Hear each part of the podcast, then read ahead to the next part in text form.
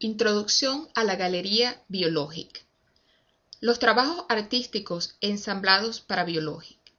Una historia natural de la vida digital exploran lo que puede pasar cuando las formas biológicas y los procesos de vida se encuentran con el código digital y los dispositivos. Una mezcla curiosa de componentes electrónicos y naturales en la exhibición nos recuerdan las combinaciones idiosincráticas de objetos que uno podría haber visto en los gabinetes de las maravillas del siglo XVII. Otro paralelo para la exhibición podría ser la concepción de Deleuze y Guattaris de una meseta. Ellos describen una meseta como una región de intensidades continua autovibrante, donde las cosas están conectadas y relacionadas por proximidad pero nunca se alinean a una orientación o logran un final colectivo. Los objetos y las instalaciones en Biologic consultan tópicos similares, pero lo hacen con enfoques distintos y hasta finales maravillosamente divergentes. El carácter enigmático de la exhibición se hizo aparente tarde durante el proceso de revisión de los trabajos recibidos, cuando los jurados fueron finalizando sus selecciones. Los seis jurados tenían la tarea de mapear los temas y asociaciones sugeridas por los trabajos que eran considerados para poder organizarlos según características comunes y relevancia conceptual.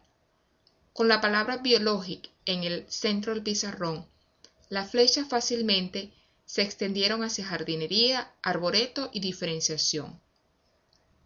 Desde ahí, los pensamientos se movieron hacia paisajes, formas tierra y el post-apocalíptico, o se ramificaron hacia interfaces ecológicas, sistemas frágiles y efectos de borde, lo que eventualmente condujo a una vida sintética, aumento, extinción y músculo de memoria. El arreglo de los proyectos en columnas bajo encabezados temáticos inevitablemente estimuló subtemas adicionales, frecuentemente incompatibles que requerían nuevos encabezados y la reconsideración de categorizaciones establecidas anteriormente. Un enredo denso de ideas y cuestiones asociadas con los trabajos pronto se expandió más allá del pizarrón como una meseta de intensidades sin horizonte fijo para orientarse. Muchos de los proyectos en la exhibición tienen una característica en común. Se enfocan en el espectador. Duchamp observó famosamente que es el espectador quien termina una obra de arte.